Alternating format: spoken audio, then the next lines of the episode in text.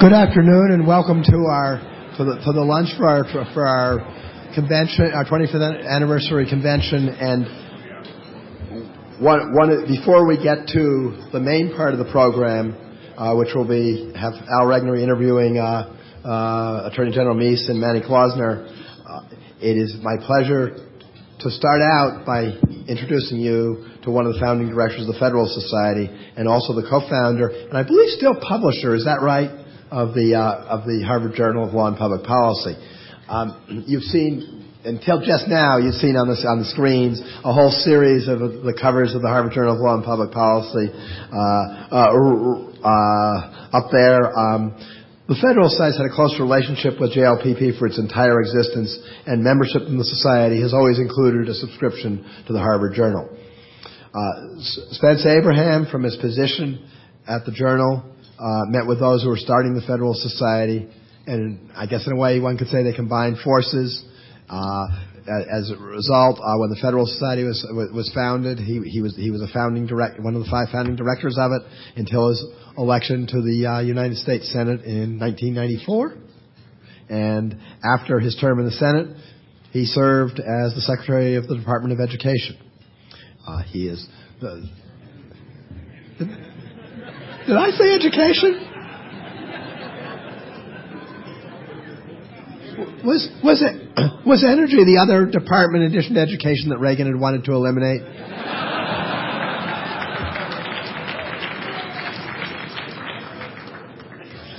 Sorry about getting those two confused. Uh, but anyway, without further ado, Spence is now head of Abraham Consulting Group, and without further ado, uh, one of the people who's been, key to the Federal Society since its earliest days, uh, the Honorable Spence Abraham.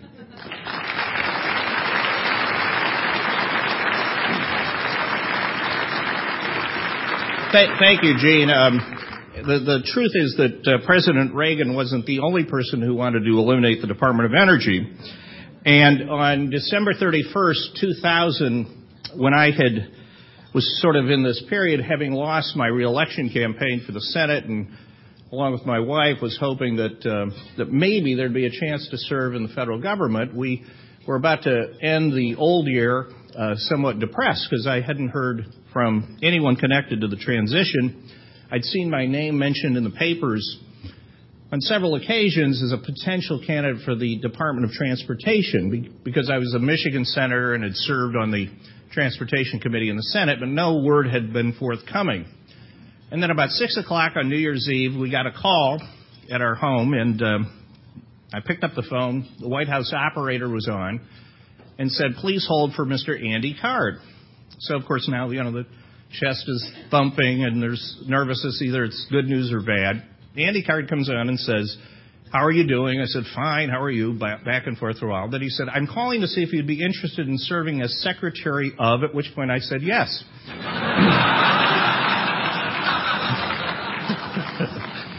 and then it sort of hit me that energy and yes had crossed paths in the middle of the conversation. And so I said, you know, Andy, I said, uh, this is great. I'm excited. I'll do anything, et cetera, et cetera. There's just one little thing in my background I think you should know before we, you know, make this public. And he said, you know, of course, with all the trepidation one has these days in Washington when somebody says one little thing. He said, what is that? And I said, oh, it's just a little thing, very tiny, tiny, but it's, you know, just something I, and he said, okay, well, well, what is it? And I said, well, you know, it, along the way in the, in the Senate, I just happened to be the co-sponsor of the bill to eliminate the Department of Energy. But otherwise, I think I'm really, really ready for the job. You know, I mean, I. And so he said, you know, at that point, sort of you know, dead silence on the other end. My career now, you know, sort of careening towards uh, oblivion. And he said, well, I've got to talk to Governor Bush and call you back. So my wife and I sat staring at the phone for, you know, the next two hours. The phone rang finally was him, and he said, you know, uh, President-elect actually thinks it's kind of funny. Uh, he,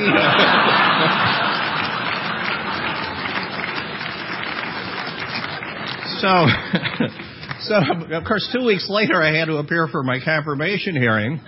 And the first question that was asked was, do you still favor eliminating the Department of Energy? oh, no, no, I don't anymore. So when did you change your mind? About two weeks ago. You know? I grew in office, you know, and uh, like so many others in this town, came to see the importance of large bureaucracies. So, um, anyhow, that's a large bureaucracy story. Let me tell you about a small one.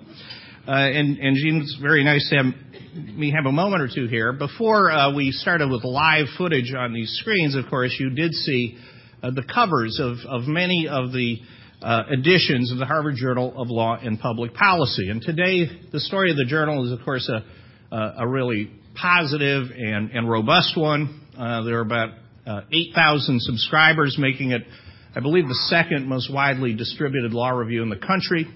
Uh, I think this year's editorial uh, board is made up of 140 students at Harvard Law School, uh, which is about 10% or more of the of the Harvard Law School student body. But it was not always as such.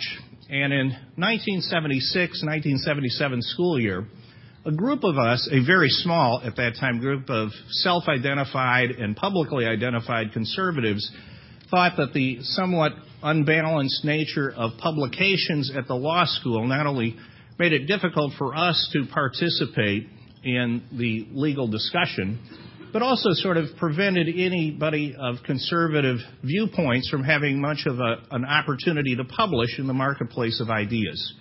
and so we conceived of the idea of a journal that would be a place in which conservative writers, uh, uh, writers from uh, law school professorial ranks to to philosophers uh, to public officials, might have a place uh, to publish and we approached uh, the dean of the law school, Dean Albert Sacks at the time, and unveiled our creative idea of having one journal among all the others at Harvard that would, in fact, print or publish a conservative view from time to time.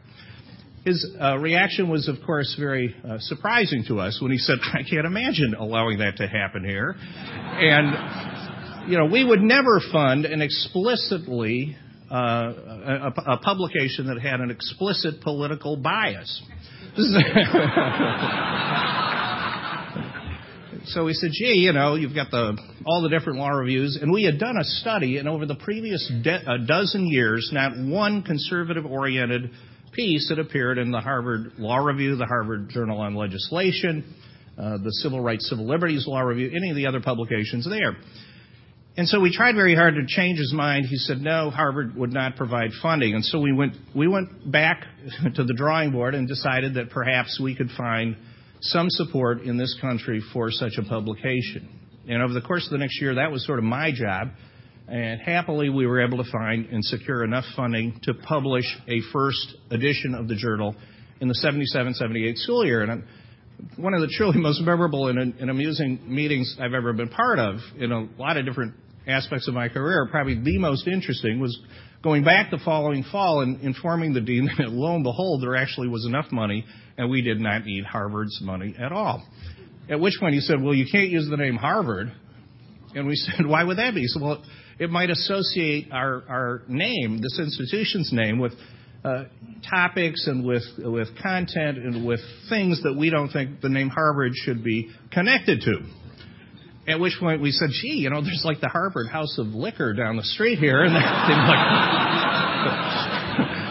if you're letting it go that far, there's the Harvard House of Pizza. There's, you know, quite a few others. And he said, you know, no. And so we then went into sort of a threatened legal challenge situation for a while, at which point ultimately he relented and let uh, a happy band of about 11 law students, of which I was part, uh, work uh, during an entire school year to produce the first edition of the journal at the end of the 77-78 school year.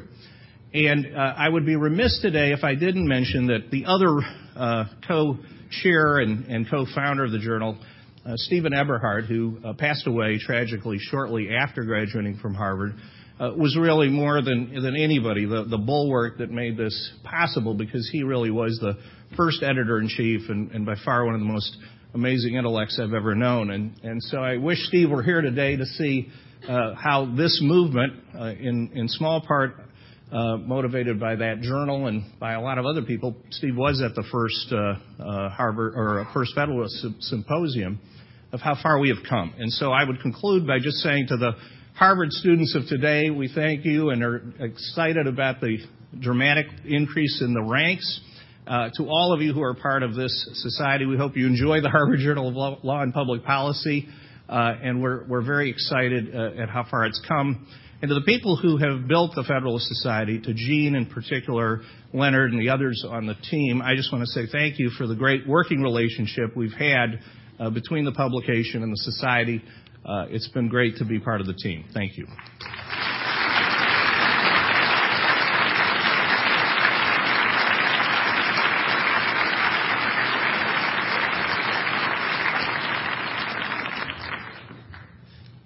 Thank you, Spence. Uh, that, was, wonderful.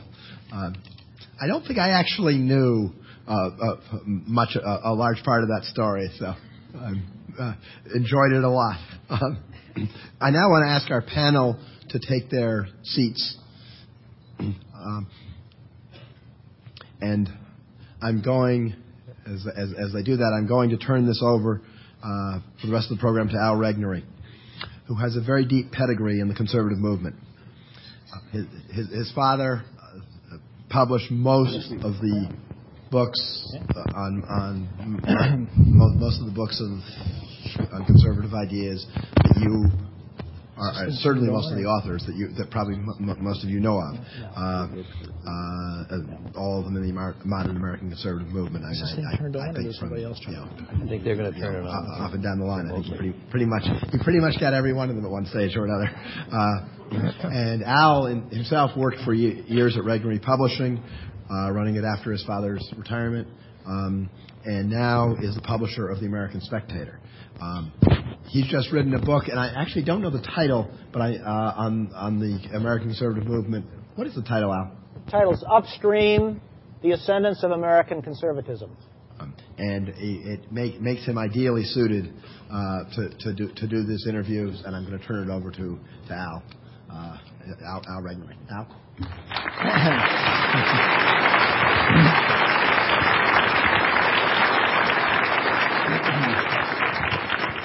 Thank you uh, very much, Gene. Um, I should say at the beginning, as Gene said, I just finished writing this book, which will be published in February. And having published many books myself, one of the things that I always told authors was whenever they had the chance, they had to plug their book. so it is up on Amazon. The title is Upstream The Ascendance of American Conservatism. You can order it now, and it'll be shipped when it's published.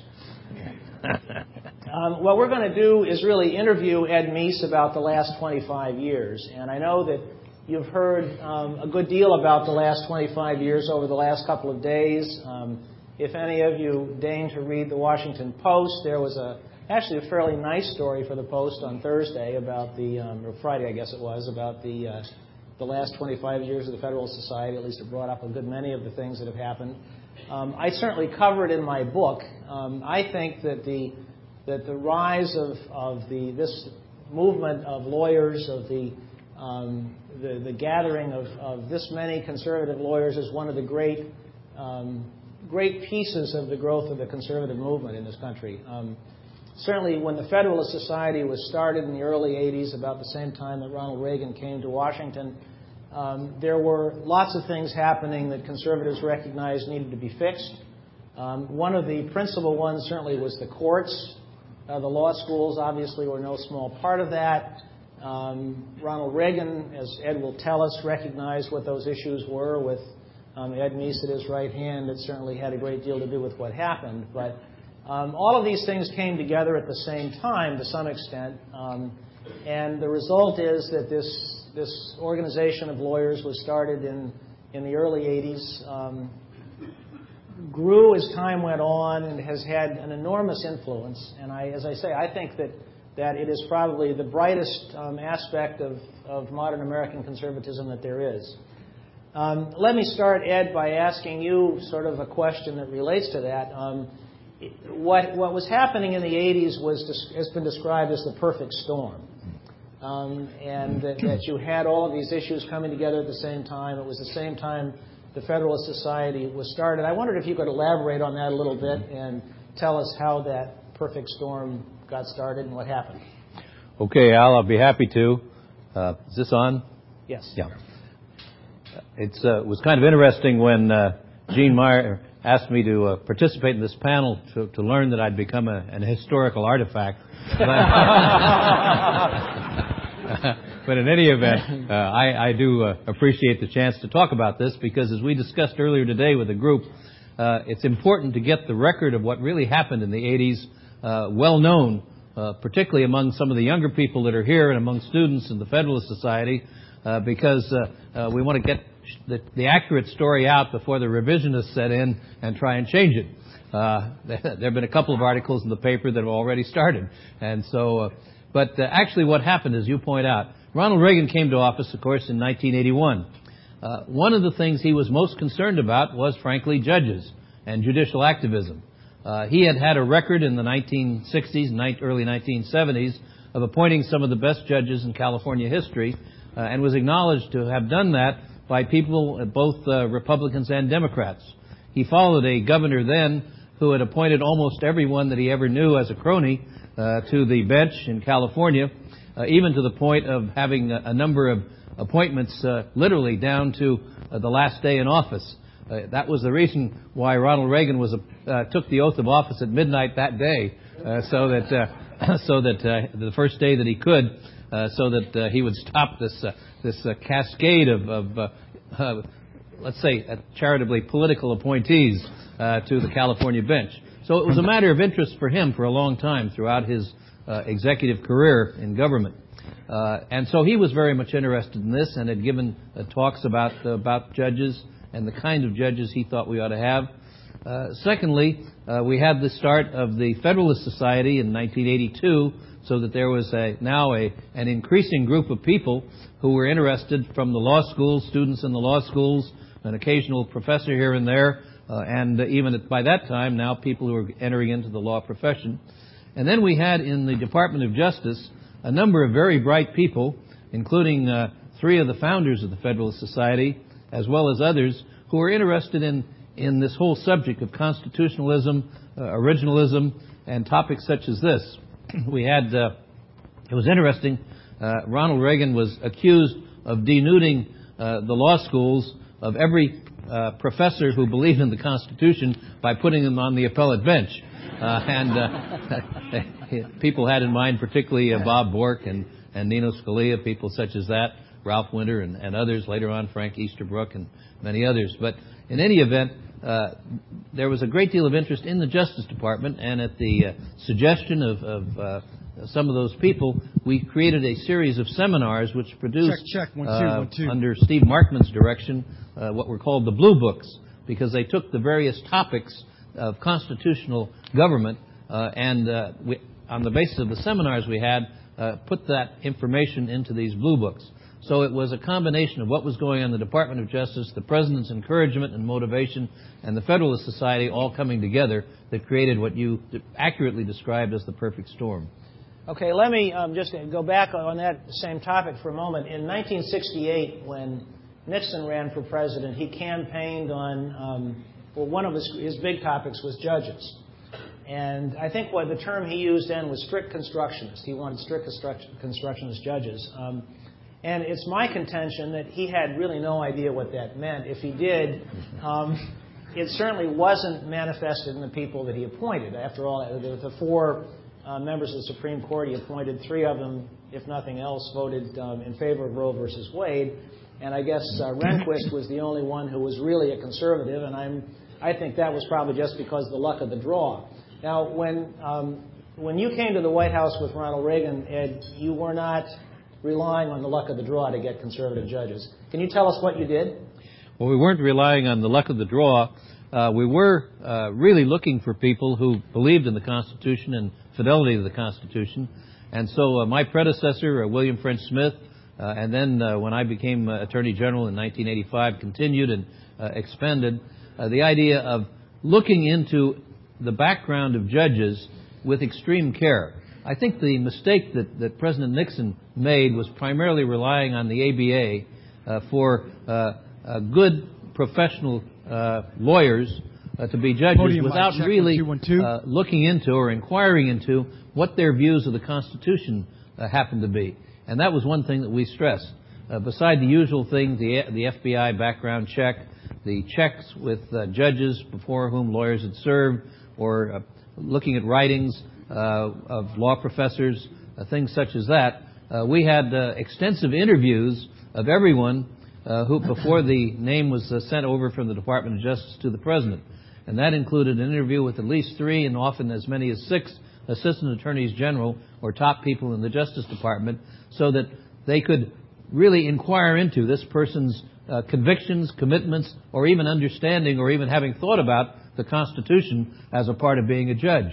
And uh, I think that was one of the things, this extensive background check on judges uh, that was very helpful in presenting judges to the President for his selection and appointment uh, who really believed in adhering to what the Constitution actually said and not substituting their own political prejudices or policy preferences for what the Constitution said.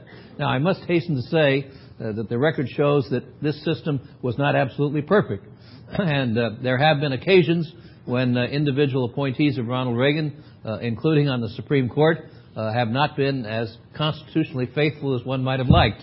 Uh, but I think for the most part, it certainly went a long ways towards achieving the goal of having judges who believed in taking the Constitution and statutes as they actually read. And the, the Federal Society, of course, has helped change the terms of the debate in terms of what kind of judges are we looking for, of those that look worthy, how do they participate in a robust discussion? How do they get informed and get mutual reinforcement? And here the Federal Society has played a major role. I do want to mention that Al Regnery and his father played a major role in the early days of scholarship, and that is Regnery Publishing Company published books by one of my uh, law professors, Sylvester Petro at NYU. Uh, he wrote The Labor Policy of the Free Society, a grand statement of uh, limited government, personal liberty, and property rights. And uh, Petro was a major influence on me when I was in law school.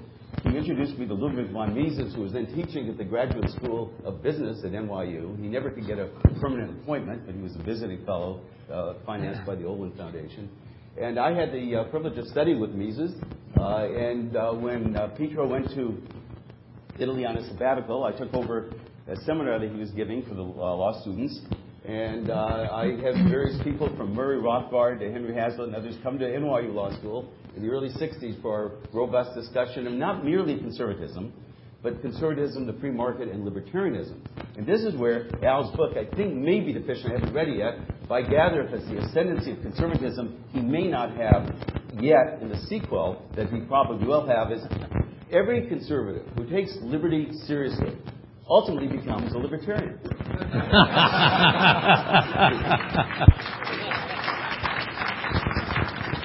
well, well let, us go there for a minute. Um, the Federalist Society, probably more than any other conservative group, prides itself on having both conservatives and libertarians. Um, maybe you could talk about that for a minute and talk about the, the, the strength that it brings to the society and, and how those points of view differ and how they merge. This, I think, is one of the hallmarks of the contribution of the Federalist Society. Its leadership, its organization, its literature, its website, the debates, the programming. It's a robust discussion with libertarians and conservatives, but also in the debate aspect. When, when I when I was early uh, early on involved with the Libertarian Party, we Libertarian Party put on the best conferences in town because we had really skilled, thoughtful people from all areas, libertarians, conservatives, and liberals. And the Federal Society has done it much better. So I'm happy to see that the, the Libertarian Party has somewhat declined, uh, the uh, Federal Society is ascending. And when we when we look, when I interviewed Ronald Reagan for for uh, Reason magazine in the 70s, Ronald Reagan said, "The heart and soul of conservatism is libertarianism." And he was truly a believer, far more articulate and insightful than many people in politics or in academia then and since. Now we have the benefit of young scholars, many of whom are members of the Federal Society, from Randy Barnett to uh, not just young scholars, uh, uh, from uh, Richard Epstein. Uh, we have a lot of uh, really thoughtful people who are developing an appreciation of what the Constitution really intended to do by preserving not just oases for liberty in a sea of statism and regulation, but as Randy Barnett points out, the sea, the ocean is liberty. The oases are the uh, restriction and statism.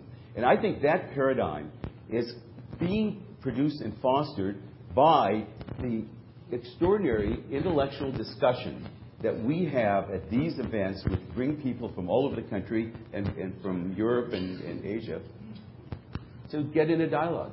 And that's the, the, the essence. Look, as a, as a founder of Reason Magazine and a founder of the Reason Foundation, we've always felt that the role of Reason was to preserve a framework for intelligent discussion of people who are devoted to limited government, minimal taxation, and take liberty seriously. And that's what the Federal Society does, and it does it with such gusto that we can look here and give thanks shortly before Thanksgiving what this organization has turned into. It's, it's really extraordinary.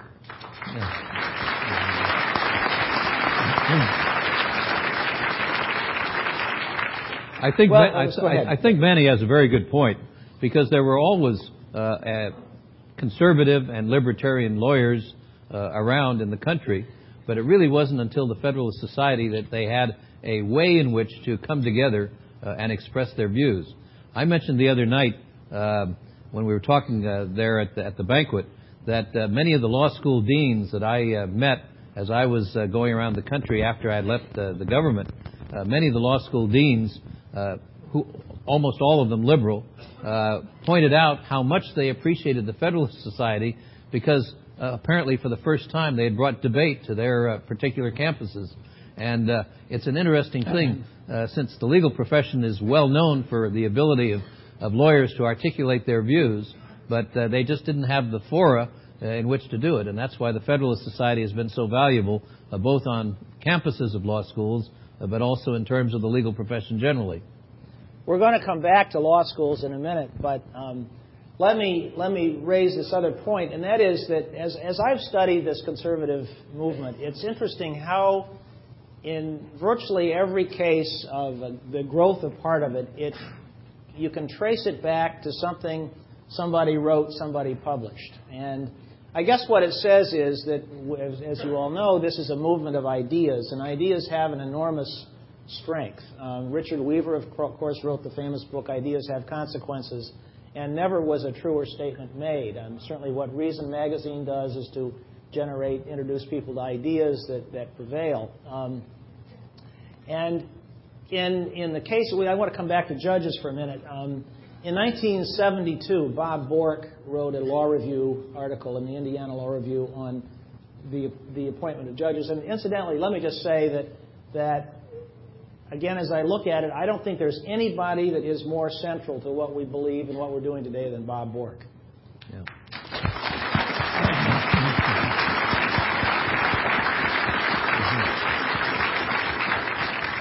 But Ed, I wonder if you could comment on that law review article. I'm sure you've read it and you're familiar with it. Um, it was written eight, nine years before Ronald Reagan came to town, and back when things were pretty grim, actually, in terms of the way judges were um, were picked and, and confirmed and so on. Um, did that law review article um, have some influence?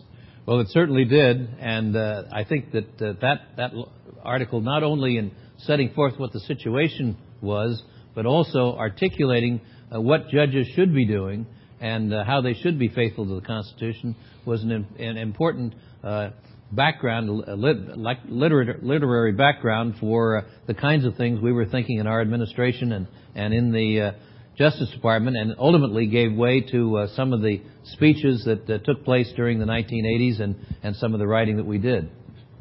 Uh, I guess uh, you, you are talking about particularly the speech of the American Bar Association, which which came in, to a great extent out of the ideas expressed in that in that law review.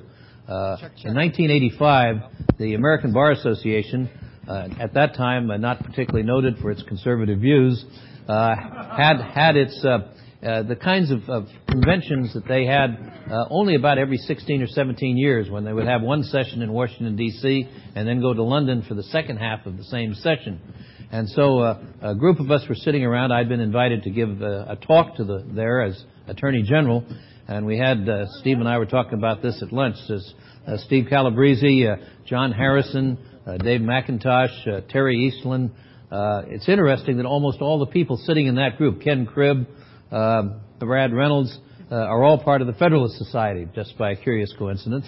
and uh, so we decided that the speech ought to be more than welcome to Washington, but really talk about something substantive.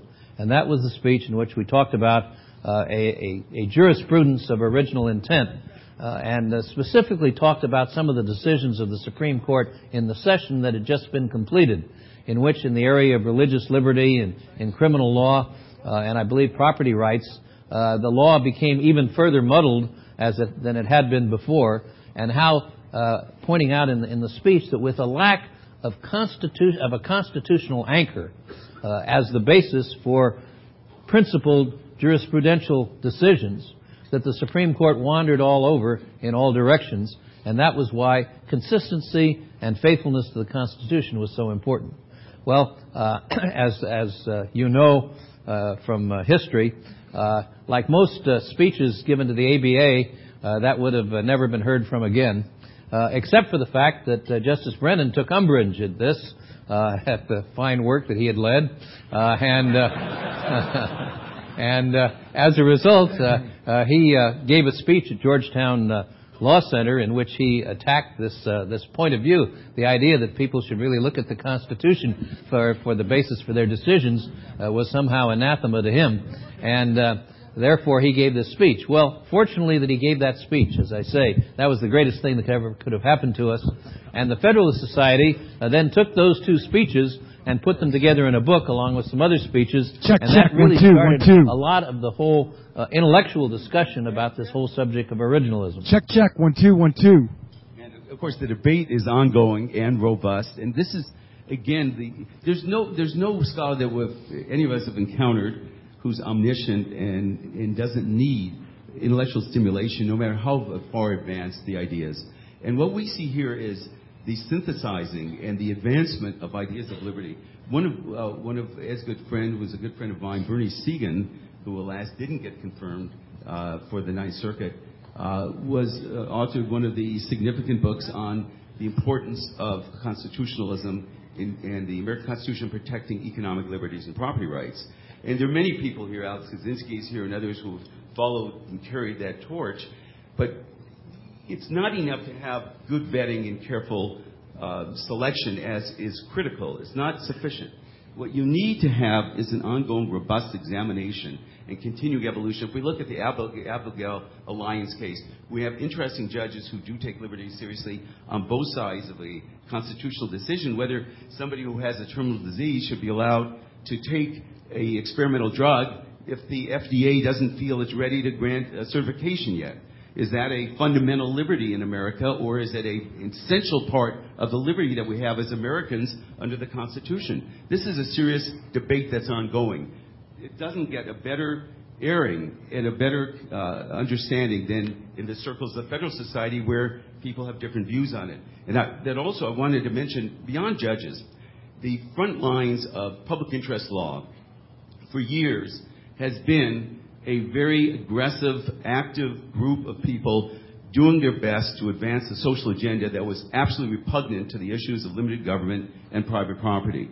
And that has been transformed tremendously. We just recently celebrated, uh, a couple of years ago, the 35th anniversary of the pro-liberty, pro-property rights public law movement in America. Ed has been involved in holding a, uh, with a lot of Federal Society people involved, holding uh, biannual, I guess semi-annual, semi-annual, semi-annual uh, meetings, the legal strategy forums, with leading public interest lawyers from around the country. The Pacific's Legal Foundation is given due credit for extraordinarily being a, milestone and a landmark institution, but we have many other groups. The, actually, the original public law uh, institution that believed in limited government in the specialized area of labor relations and union shops was the National Right to Work Foundation, which Sylvester Petro is involved with.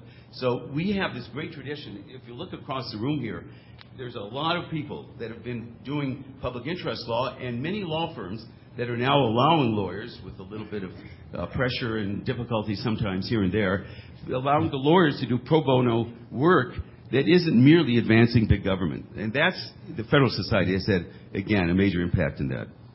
Yeah. Well, let's, let's talk about that for a minute. Ed, let me ask you, um, reminisce back before 1982, 1981, when the left really had control of the public interest movement, um, public interest law movement. They had, there were countless, I can't remember how many, I, I do know, I've seen the number of, of people that were involved in it, but it's, it's a, was a tremendous number of lawyers. And incidentally, when, when I was, um, I went to the Lands and Natural Resources Division at the beginning of the Reagan administration, the guy that had headed that division um, during the Carter administration had been the chief counsel of the Sierra Club before, and that was the kind of thing they did. I mean, he, and he was settling cases with his former partners um, the way he wanted them settled. But um, talk about it for a minute, if you would, how grim things were in those days before our people came along. Well, what you had, uh, and the, the peculiar and, and uh, major source of revenue for all of these so-called public interest law firms that were bringing these lawsuits, uh, and they were lawsuits usually against uh, law-abiding citizens, uh, taxpayers, uh, small business people, things such as that. they were all funded by the federal taxpayer. And public interest law as a group was these various programs that had started during the so-called war against poverty uh, of uh, Lyndon Johnson when the Office of Economic Opportunity started all these law firms uh, around the country that were bringing these lawsuits. So what you had was liberal presidents appointing very liberal judges, and then you had these taxpayer-funded so-called public interest law groups teeing up the issues for these uh, judges to then move to the left on. And so you had Uh, there you had kind of a perfect storm of a different sort, uh, which was the combination of uh, taxpayer-paid lawyers providing the basis for judges uh, to make uh, anti-constitutional decisions, particularly in the field of uh, property rights, uh, that was and uh, economic justice, things such as that, which was an almost wholesale assault on business and property and things such as that. So this was the conditions really that we came into, and that's why uh, we had just a few organizations uh, that started to counter this. The first one being the Pacific Legal Foundation, which was really the answer to where to uh, one of the major sources of these cases, which was uh, when Ronald Reagan uh, had the uh, welfare reform program, the most successful program of its time in California in 1971 uh, the tax, these taxpayer-funded organizations brought all the lawsuits to stop the welfare reform. Uh, certainly uh, not something that uh, was uh, fighting poverty. As a matter of fact, what it was doing was really taking away forces that were helping to deal with the problem of poverty and was actually perpetuating poverty in California. The California Rural Legal Assistance was one. there were a number of others. And so this was the situation that, that was faced and why it was so important for the freedom-based public interest law movement to come into existence. And until they did come into existence, of course, there really, if there was any opposition, it was scattered here and there. It was an article in National Review or Human Events or something like that. But there really wasn't any way of coalescing people that would, would oppose it until um, this came along in the Federalist Society. Can you comment on that? Well, the public interest law movement has been very important, but just generally, I think, the, beyond the frontline lawyers who are involved in groups like Institute for Justice, which is the prototypical law firm that understands how to find good cases with good plaintiffs on good issues and work their way up to restoring a recognition of economic liberty under the Constitution. Not easy to do, as we know. And uh, the Abigail Alliance case is sort of a, uh, a big step in this process of giving individual consumers the right to control their bodies, their medication. Now, it's one of the interesting tensions within libertarians and conservatives, and we see this in the legal strategy meetings that we have with the pro-liberty freedom, uh, the, the uh, pro-liberty public interest law firms, is that we have sitting peacefully, civilly, and uh, having meaningful discussions among conservatives and libertarians who sometimes file amicus briefs on the opposite sides of issues, like the Raich medical marijuana case, or like the, uh, the uh, some of the uh, gay rights cases, or other cases. It's kind of an interesting, friendly discussion where we agree on core issues, and there's some issues where we have some significant disagreements, but always very, very uh, civilly. And we've seen an educational process in the court for those who really believe that government in a free society should leave people alone to preserve their, talents, to maximize their abilities, to choose their livelihood, did not have to get a license, did not have to get government approval to publish something, to be able to go to get admitted to uh, college or law school without regard to your race or your ethnicity or your sex. These are issues high on the agenda for those lawyers who I think most of us share. We take these ideas seriously. And there are some areas where we disagree, but the body and the strength, I think, of what we've done is forge this extraordinarily powerful coalition that when a case comes up, we have a network of lawyers to connect with. The Federal Society Pro Bono Project has been extremely helpful in, in, in finding and identifying and recruiting good lawyers from major firms to assist on a pro bono basis in worthy cases. This is something that didn't happen 30 years ago. Well, that, that's certainly true, uh, particularly the pro bono uh, bit, which uh, the Federal Society has so, been so important in. Uh, we were talking earlier about uh, a law student who, who wanted to uh, get credit for working in a district attorney's office and went to the, the clinical program at his law school to see if he could get credit. And as was related to me by Steve, he could only get credit if he worked for the defense. But working for the prosecution for the public was not a source of credit.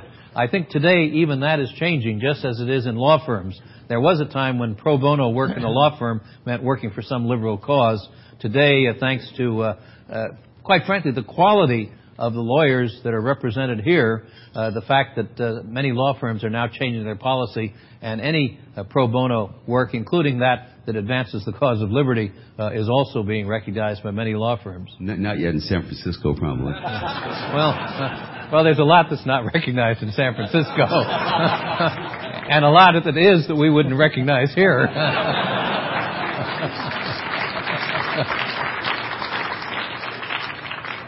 well, why don't we turn our attention for a moment to the law schools? Um, we talk about ideas, and of course, in, in the law, um, many of the ideas in, in any, uh, any part of it are originated in law schools, the law reviews. Um, I think in my book I mentioned that until about 1981 or 1982, the law schools basically were owned by the left wing. Um, you heard Spence Abraham talk about the problems that he faced when he started his journal at Harvard. Um, I know you've all heard about the first meeting of the Federalist Society and what what um, probably a good many of those people encountered when they got back to their law schools, um, having been accused of being crazy or whatever. Um, Ed, talk to us for a minute about what uh, what happened as the Federal Society began to start yeah. chapters in law schools and how that began to co- contribute to this change that's happened. Well, I think in order to uh, understand the, the change that took place, uh, you have to go back to some of the pioneers. And one pioneer who even uh, uh, was in advance of the Federalist Society was Bernie Siegan. Uh, he was undoubtedly uh, one of the great champions of liberty, as as Manny has pointed out. But he also was a very respected law professor at the University of San Diego, and he alone, I think, with the help of a, perhaps of a couple of others there, changed the climate of that university so it was accepted. it accepted other ideas. Uh, I know from personal experience because they accepted me as a professor, uh, and uh, that was that was a very good experience there were some other law schools that at least would tolerate uh, people of a constitutional or conservative persuasion, but they were very few and far between, and the Harvard experience was much more alike. It was probably all right if they had one on the faculty, they could teach a course uh, as long as they didn't try to influence student opinion too much. And, uh, and uh, so, uh, but uh, what really came about, largely starting in 1982, was an institutional way of students to organize and increasingly, uh, with a very small start, uh, professors to participate in something where they could join together with uh, students and professors from other schools and indicate that there was really uh, other people who thought like them and that they weren't aberrant, strange people uh, in this uh, law school where they happened to be. and so this was particularly true of professors, but it was also to a great extent true of students. And of course, one of the things that I think helped the, the uh, Federalist Society expand uh, was the natural rebellion of young people. And having listened to the liberal dogma throughout most of their law school days, uh, there was kind of a natural reaction to say there must be something more than this. Uh, and I think that was one of the, the kind of spirit that permeated the people who got together in the Federalist Society and was the catalyst for a lot of the enthusiasm. Because all of a sudden, there was this idea of having debate, of having differing views expressed, and for people who had uh, different political ideas, the privilege of being able to express them without uh, being exiled to uh, some sort of a, a, corner of the law school for uh, idiots and, and, other people who just didn't understand. How about law and economics? Um, law and economics was getting started about the same time as the Federal Society, maybe even a little bit earlier.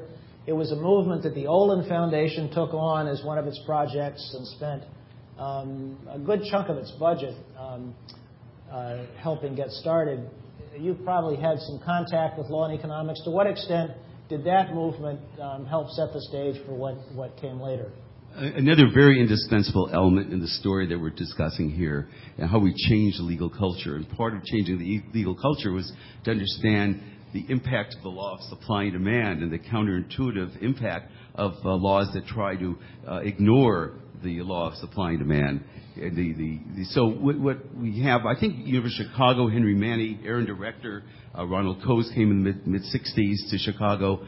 Uh, the Journal of Law and Economics was being published from there. Uh, it came out once a year. When Aaron was editor, he was a few years behind, but uh, but uh, Ronald Coase got it all caught up. I had the privilege when I was a, a old Fellow at Chicago and instructor on the faculty of working with Ronald Coase and helping bring the uh, journal up to catching up and uh, also working with Ronald Coase in the course in law in uh, price discrimination. That essentially, I think Henry Manne is one of the really undersung heroes. Uh, Henry went from University of Chicago to University of Miami. He was at Emory in between, and he has continued to contribute and to write. But one of the really important voices that many of us know and, and have been influenced by. Uh, Ronald Coase has been masterful in the whole uh, the, the problem of social costs and his his theoretical uh, understanding of basically common sense approaches to issues that many law professors and other academics uh, uh, felt that they, they didn't need to worry about.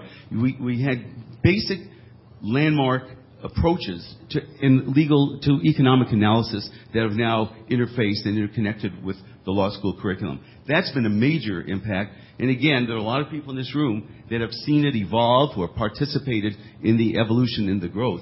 And that's something the Federal Society has, again, played a major role in, and we can see that from the people in this room. Good. Um, I was chatting with Gene Meyer one day some time ago, and he mentioned that um, there were a lot of issues that if they were not raised by the Federalist Society in law schools, they simply wouldn't be raised. Um, and I think that's a very good point. You know, in in any philosophical movement, there there are sort of two factions in a way. There are those people that set the agenda, and then those people that live on the agenda that other people set. And I think a comment like that of yours, Gene, indicates to me that the Federalist Society is setting the agenda. Um, Ed, could you talk about that? Sure. I think that uh, what the Federalist Society has done uh, is provide a, a way for the, a lot of the issues to be raised, as you point out, and also for people to be respectable in taking positions that are almost unknown among most faculties. I think one of the most important, of course, was equality to, under the law and the efforts against racial discrimination in admissions and promotions in law school. And uh, this is one in which uh, it was now respectable in, in debate uh, through the Federalist Society to uh, have a debate on, on this kind of subject, uh, which uh, led to uh, really major changes in, in the law school. Uh, now, uh, they, they use terms like diversity and they try to get around it as much as possible, but you, you still have the Federalist Society and others motivated by this idea of equality under the law to provide a, an opposing point of view when law schools try to do this. they even try to to uh, have uh, an increase in diversity, and that is the diversity of ideas, uh, and uh, something that law schools have not been particularly famous for, uh, for the most part. So I, think that uh, teeing up these ideas for debate in law school has been one of the things the Federalist Society does, again, by bringing in people from outside to debate them, and to and particularly in, sessions such as this, both in the student symposium and in the lawyers' conference, has been very successful. One of the things that, that has been so important is that uh, the Federalist Society has not been afraid to have both sides represented. Uh, we believe in the marketplace of ideas, and that uh, if you have the best ideas, uh, which we think are ours, uh, you're ultimately going to win out when you have these kinds of debates. Uh, Nadine Strossen, the president of the ACLU, is here, for example, and has been a very good. Steve Reinhardt, uh, you know, uh, hardly a believer in most of what people think here, uh, is yet uh, appeared in many of our Federalist Society programs in, in California and in the West. Uh, so you have uh, you have the fact that we bring people who are strongly believe in ideas which are not necessarily the same as most members of the Federalist Society, but then in a robust debate, out of this comes renewed and expanded thinking, and ultimately what we think uh, is uh, ultimately results in the right position. Uh, talking about equality of rights, which is a major issue on our political agenda, Ward Connerly is working in five states now to qualify initiatives modeled after Prop 209 in California that ban preferences and discrimination based on race and sex and ethnicity in government contracting, government hiring, and government education. There'll be five states probably that'll have a chance to put that as part of their state constitutions. Michigan just enacted. It was the, one of the greatest uh, successes in the last election was the uh, success in Michigan of the uh, proposition modeled after 209, and that came after the University of Michigan under Lee Bollinger spent uh, millions of dollars in legal fees to preserve the notion, which is very uh, common on the left, that merit should be subordinated to skin color in terms of admissions to colleges and graduate schools. It's one of the abominations. It's a sad story that not only is there a misunderstanding of what equality of rights ought to be on the left, but that there is so much lying and cheating in admissions in order to circumvent very clear prohibitions on doing what they think they can get away with anyway because it's so important for them to forget about merit. And this is an area where Rick Sander at UCLA Law School has pointed out the costs. This is a, a serious empirical study. If you're not familiar with, you should be.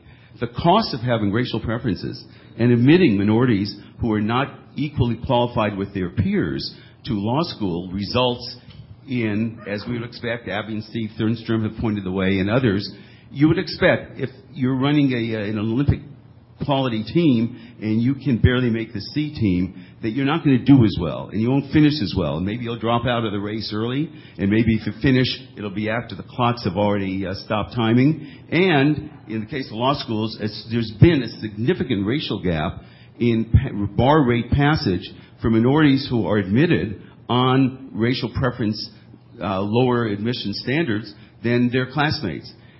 Who benefits from that? This is one of the areas where the Federal Society has been very helpful in helping expose and promote the understanding of the study. There's a lawsuit going on now. There's a panel I didn't go to, but I think there was one of our panels on the battle with the California State Bar exam examiners who are having a difficult time finding that it's appropriate to let Richard Sanders examine the data, race-based bar passage rate and failure rate data to continue his studies. And why, why, one might ask, is the uh, Committee of Bar Examiners reluctant to let people understand the real costs of racial preferences? It's interesting uh, that you point out Ward, Ward Connerly's work in Michigan. Uh, it's very rare that the Supreme Court gets overruled and overturned, but they were by the people of Michigan uh, in terms of uh, that particular decision.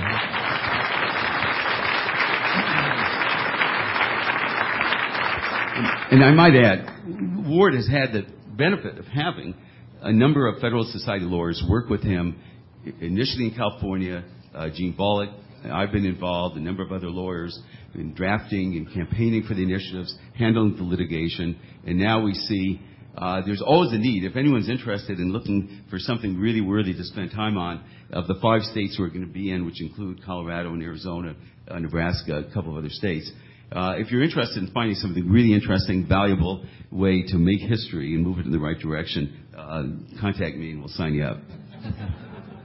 Now, let me just make one comment about the, again, about the law schools and particularly the law students. Um, as many of you know, I'm sure the Federalist Society has a, has a program every summer when they bring chapter presidents together, and I've been privileged to go to Ted Olson's party that some of you have probably been to on uh, Saturday afternoon, I guess the last day of that conference. And it's always astounding to see to talk with these law students. They are the brightest, they're the the best best educated, um, most articulate students you can imagine, and who come, I guess, from virtually every law school in the country. And to think that that um, when I was in law school, I finished in 1971, and Dave Keene and I were the only two conservatives in law school, and uh, we practically got tossed out every day. But to see these kids who are, are, are really the leaders in the law school, I think, is really one of the most encouraging things there is.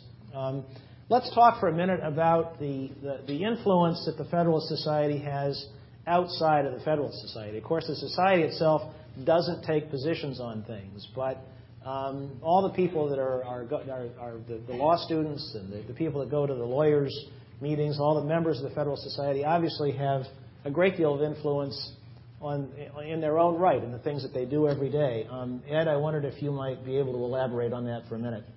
I think one of the greatest uh, influences on an outside group that the Federalist Society has had has been on the American Bar Association.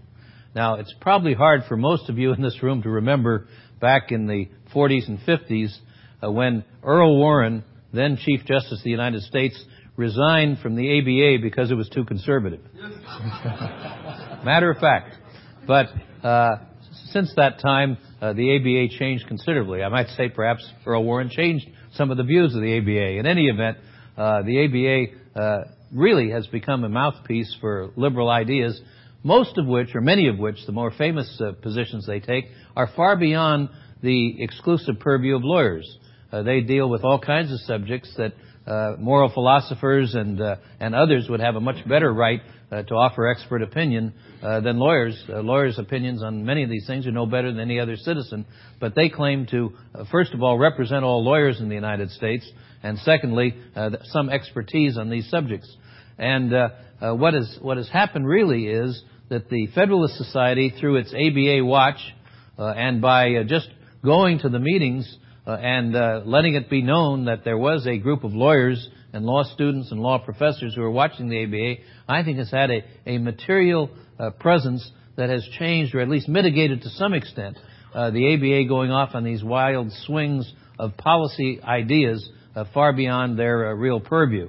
Leonard Leo has been particularly active in this uh, I'm sure when he shows up at the ABA conventions, uh, there's a considerable interest on the part of the officers about which sessions he sits in on. and, uh, and but it but it actually is is the point, as Gene Meyer can tell you, where the president of the ABA came to sit down uh, some years ago, started sitting down with the, the officers of the Federalist Society to try to uh, develop some sort of a peace treaty, I guess you might call it, uh, or at, in any event, uh, to uh, uh, develop a rapport because they recognize that the Federalist Society represents an intellectually capable and uh, considerably uh, large group of lawyers who have some strong opinions about what the ABA has been doing, and uh, that if they want to continue to represent, at least supposedly, the legal profession, that they would have to uh, modify or, or mitigate some of the positions they've taken. But that, that ABA watch alone is a very powerful example of what the Federalist Society means for the profession. In addition to that, the fact that you have these lawyer chapters uh, all over the country now, that you have uh, 45,000 people actively engaged in Federalist Society activities, uh, compared to whatever the the uh, uh, population of the of the ABA is, which is probably somewhere in 350,000 or whatever it happens to be. But the main thing is, a lot of ABA members are there because they get some deal on this or that, whatever it happens to be. Uh, the Federal Society doesn't deal in merchandise uh, or insurance programs or anything else.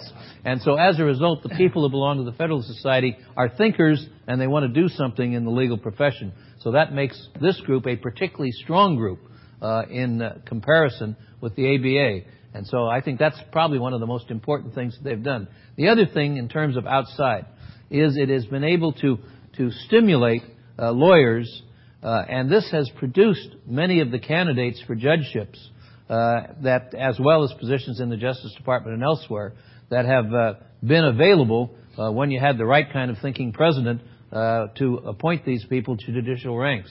And I bet if you look at the background of many of the people who have been appointed just recently uh, by the President, as he announced the other night. You would find a, a Federalist Society background there. Uh, and this is one administration where you don't have to leave the Federalist Society off your resume. Uh, so I, I, think that's been an important thing. You know, uh, the ABA Watch is, is, one of the great publications of the Federalist Society, and uh, Leonard and uh, Gene have had this extraordinary strategic vision and also been extremely clever on how they've gone about achieving our objectives. So, what was the clever and original idea with ABA Watch? Well, it was calling for a publication that essentially would simply report in their own words what the ABA people were saying without any commentary. Right. Yeah. yeah. You know, it's, it's, it's that old political maxim, you know, if you don't stop telling lies about me, I'll start telling the truth about you.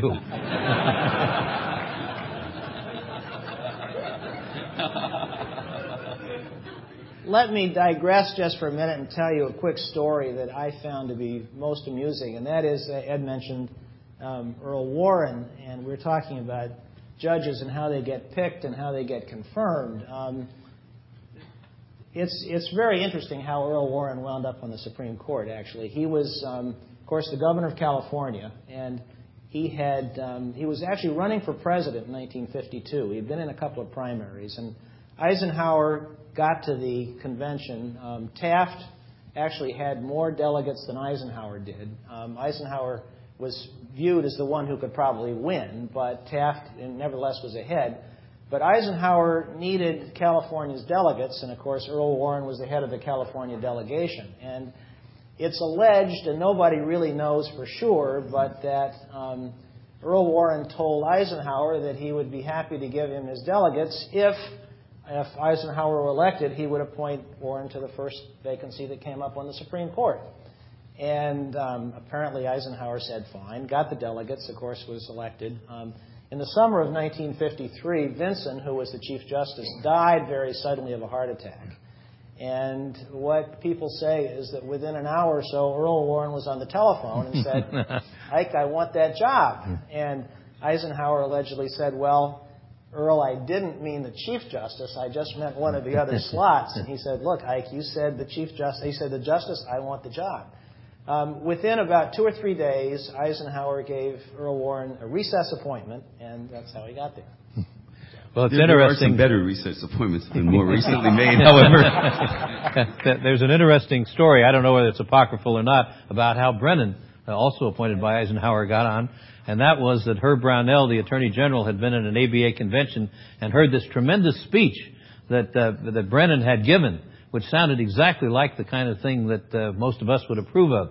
And uh, so he, uh, they were, there was a vacancy, and he recommended uh, Brennan to to uh, President Eisenhower, and Eisenhower. Uh, this indicates there wasn't an awful lot of checking done in those days. Uh, Eisenhower appointed him. It was only later he learned that actually it was not Brennan's speech at all. Arthur Vandenberg, who was the chief judge of the New Jersey Supreme Court, had written the speech and was to give it at the ABA. Uh, Vandenberg, I believe. anyway, uh, the Chief Justice of the, the New, York, New Jersey Supreme Court, and Brennan had read his speech. this, uh, this later, uh, this later caused uh, Eisenhower, after he had left the presidency, to be asked by a columnist, uh, President Eisenhower, did you ever make mistakes while you were president? And he says, yes, there are two of them, and they're both on the Supreme Court. Well, actually, one other quick thing, and then we'll get back to business. When um, when Vinson died, they were in the midst of the debate on the Brown versus Board of Education case, and of course, the Supreme Court was tied in knots. They were split, they didn't they they couldn't come to a conclusion. And Frankfurt apparently said when he heard that Vinson died, he said, "My God," he said, "that's the first indication I've ever had that there is actually a God." um, Ed, you were involved in the in the recent um, Supreme Court um, confirmation battle with uh, Chief Justice Roberts and Justice Alito, um, and there was a obviously the Federalist Society itself wasn't involved, but there was a good Federalist Society presence, and I wondered if you could tell us a little bit about that and um, and how that worked and the result and what what what the Federalist Society lawyers brought to bear that might not have existed when you first got to the Justice Department in the 80s? I think if you if you want to look at this confirmation battle that we had and previous ones, I think you have to go back uh, to what confirmations were like uh, prior to 1987, and that was they were sometimes contentious, but they were always civil, and they were usually limited to the hearings before the Senate. Uh, in 1987, with the uh, vicious and pernicious attack on Bob Bork uh, by the that was another perfect storm. Uh, the Democrats had just taken over the Senate. You had all of these very left-wing groups, special interest groups, that were spoiling for a scalp. Uh, and so you had all of this come together to attack Bob Bork and turn what had been a, uh, a uh, at least a civil confirmation process into really nothing less than a, than a political campaign with uh, television ads in the, in the, states of uh, key senators as well as these vicious personal attacks uh, that were unto- totally untrue in many of the accusations, uh, speeches on the floor of the Senate, and things such as that. Uh, this continued, of course, uh, with the harassment of, of uh, Clarence Thomas uh, when he came up. Uh, notice how this was very one-sided, because there is really a double standard between the two parties, uh, how they take uh, the confirmation process. for example, when Ruth Bader Ginsburg was nominated by President Clinton, probably farther to the left than any person ever nominated by a Republican president in the opposite direction. Uh, she was approved, as you remember, uh, without any fil- even the thought of a filibuster by a vote of 93 to, to 5. And uh, Steve Breyer, who had been a staffer for Teddy Kennedy, obviously a, a liberal uh, on the uh, First Circuit, uh, he was approved, I think, 87 to 8, something in that neighborhood. Con- contrast that, bringing it down to the present, with the har- harassment and the confirmation uh, process that greeted uh, Chief Justice Roberts and, and Justice Alito. Uh, and what you have had is, is a continuation, unfortunately, by the other side, in this case, uh, having uh, uh, the position of leadership.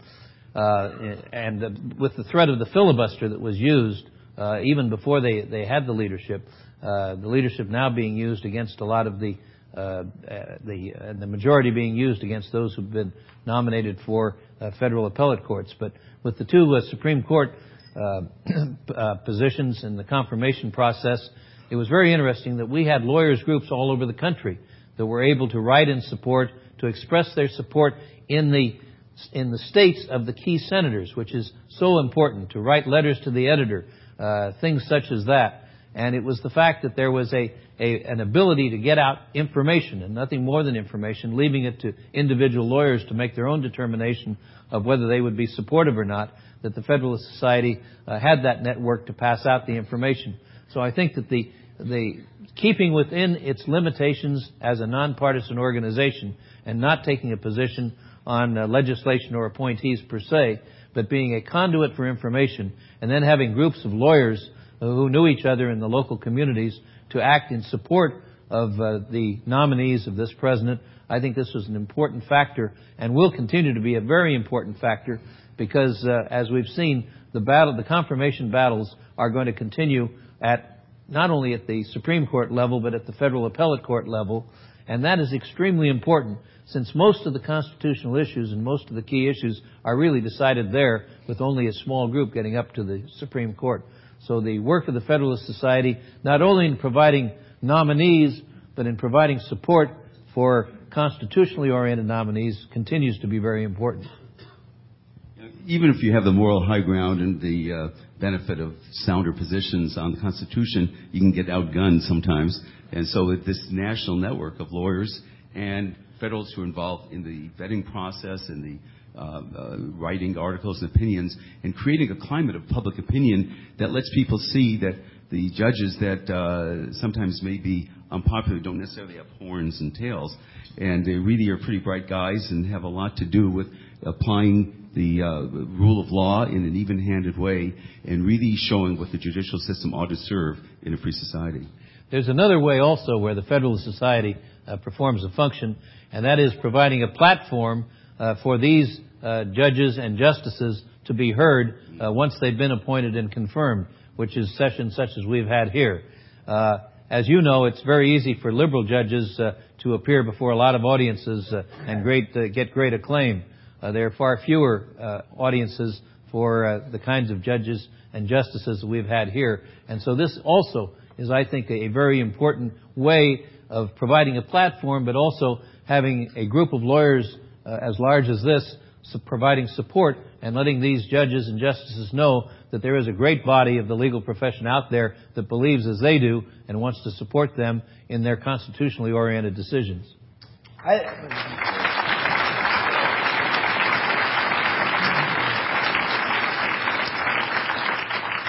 well, I think that's a wonderful place to turn and talk about the future a little bit. Um, we've talked about the past, the present. Um, and of course, uh, among conservatives these days, there's there's a lot of pessimism about where we are. Um, that uh, the Democrats control both houses of Congress. There's not really a conservative, I guess some people would argue with that, running for president, or there may not be. And there's the, the possibility of another Clinton administration. Um, yet, as I sat in the Union Station the other evening and looked at that crowd of people and listened to those speeches, I couldn't help but be pretty optimistic. Um, there is the, left has tried to start, as you know, something comparable to the Federalist Society that's never really gotten off the ground. Um, there's no liberal movement in this country. There's a conservative movement. Um, in my opinion, the liberals don't really have much in the way of ideas on anything. We do. Uh, where where do you suppose we go over the next eight or ten years, Ed? What does the Federalist Society have to do with that? And are you pessimistic or optimistic? Well, uh, having uh, worked with Ronald Reagan, I'd have to be optimistic. He always was.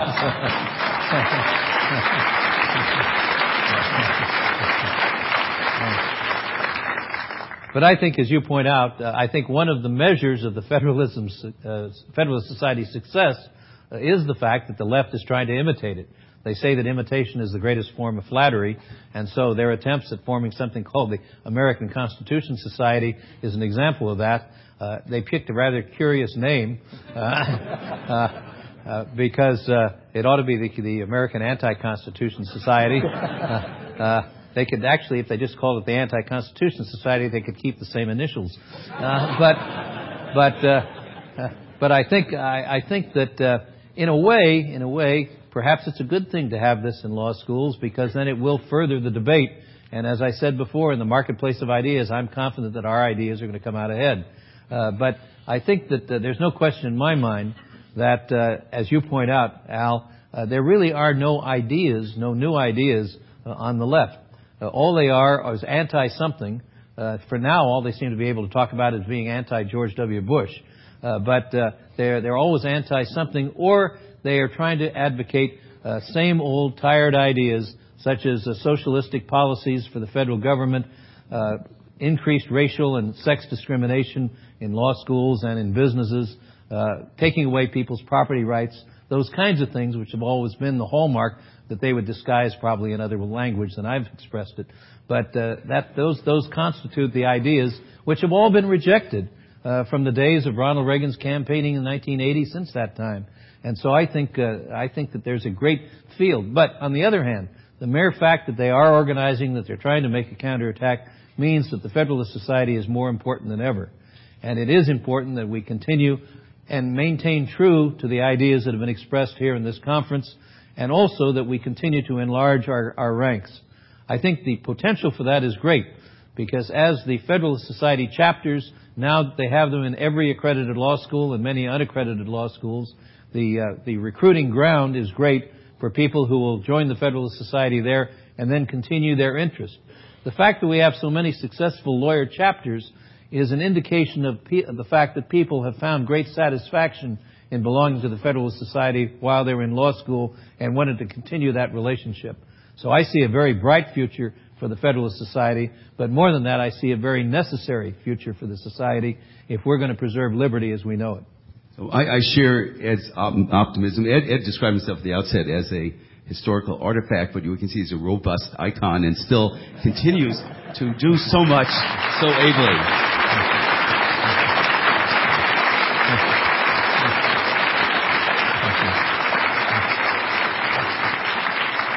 So I'd, I'd like to just mention, in terms of what, where we're going from here, one of the essential areas that I think is urgently in need of major structural reform is the public school uh, institution in America in virtually every major city, which is accessible for any inner city kids, and is not teaching even kids from good neighbors neighborhoods in affluent areas.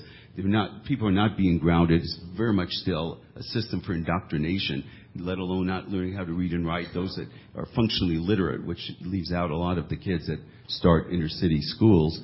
Uh, the need for school choice school voucher program well drafted and one that wouldn't give the state larger control over voucher receiving schools, I think is an indispensable part of going forward for anybody that takes liberty seriously. We can't have universal franchise in a system of government that relies on universal franchise where people cannot process information, where people cannot understand the difference between demagoguery and real solid scholarship. And that is a battle for us in areas of social security reform, healthcare, a lot of other areas where there are controversial issues that are easy to disparage and demagogue by the left. So public school, you know, private, we should privatize schools just like we do newspapers and churches and synagogues. But en route to that, en route to that, a system that would empower parents to choose a school that works for their kids, where kids can be educated and schools will be accountable, and if they don't meet the requirements, the parent can take their kid out and go someplace else, and they don't have to continue paying through tax dollars. So that's another item high on the list. There are a lot of Federal Society people have been involved in that, and I think that's part of the necessary for success. You know, you point out another reason why the Federal Society is important, and that is to acquaint law students with the Constitution itself. Uh, this, this, uh, the, the poor education that too many people have gotten uh, on key principles of American history and American government, including the Constitution, either in high school or in college, is too uh, numerous uh, among young people. So at least when they get to law school, you would hope that people who are going to go out to defend the Constitution, the principles of our liberty, at least become acquainted with the Constitution. And uh, as I mentioned the other night, there are an awful lot of of law schools that only teach constitutional law. That is what the judges say it is, rather than the Constitution itself. And of course, that's one of the bulwarks of uh, the uh, kind of information and knowledge that is stressed by the Federalist Society. So even in that, uh, they are very important in terms of shaping the ideas of people and the understanding of people who are going to go on to be leaders in our profession. So the Cato Institute has made it very easy to carry their little pocket constitution, but if you get go to an event that the American Constitution Society has and get one of their little uh, facsimiles of the Constitution. Make sure it has a Second Amendment in it. yeah, and also. also make sure that it has the Declaration of Independence in it as well. Well, I, I, know that all those bright young law students, as they start having their own children, they'll teach them about the Constitution, so there'll be another generation coming along that will do all these good things. I think our time is about up, and um, I thank both of our panelists for participating and all of you for, listening. And um, I think we, we end on an optimistic note. Thank you all.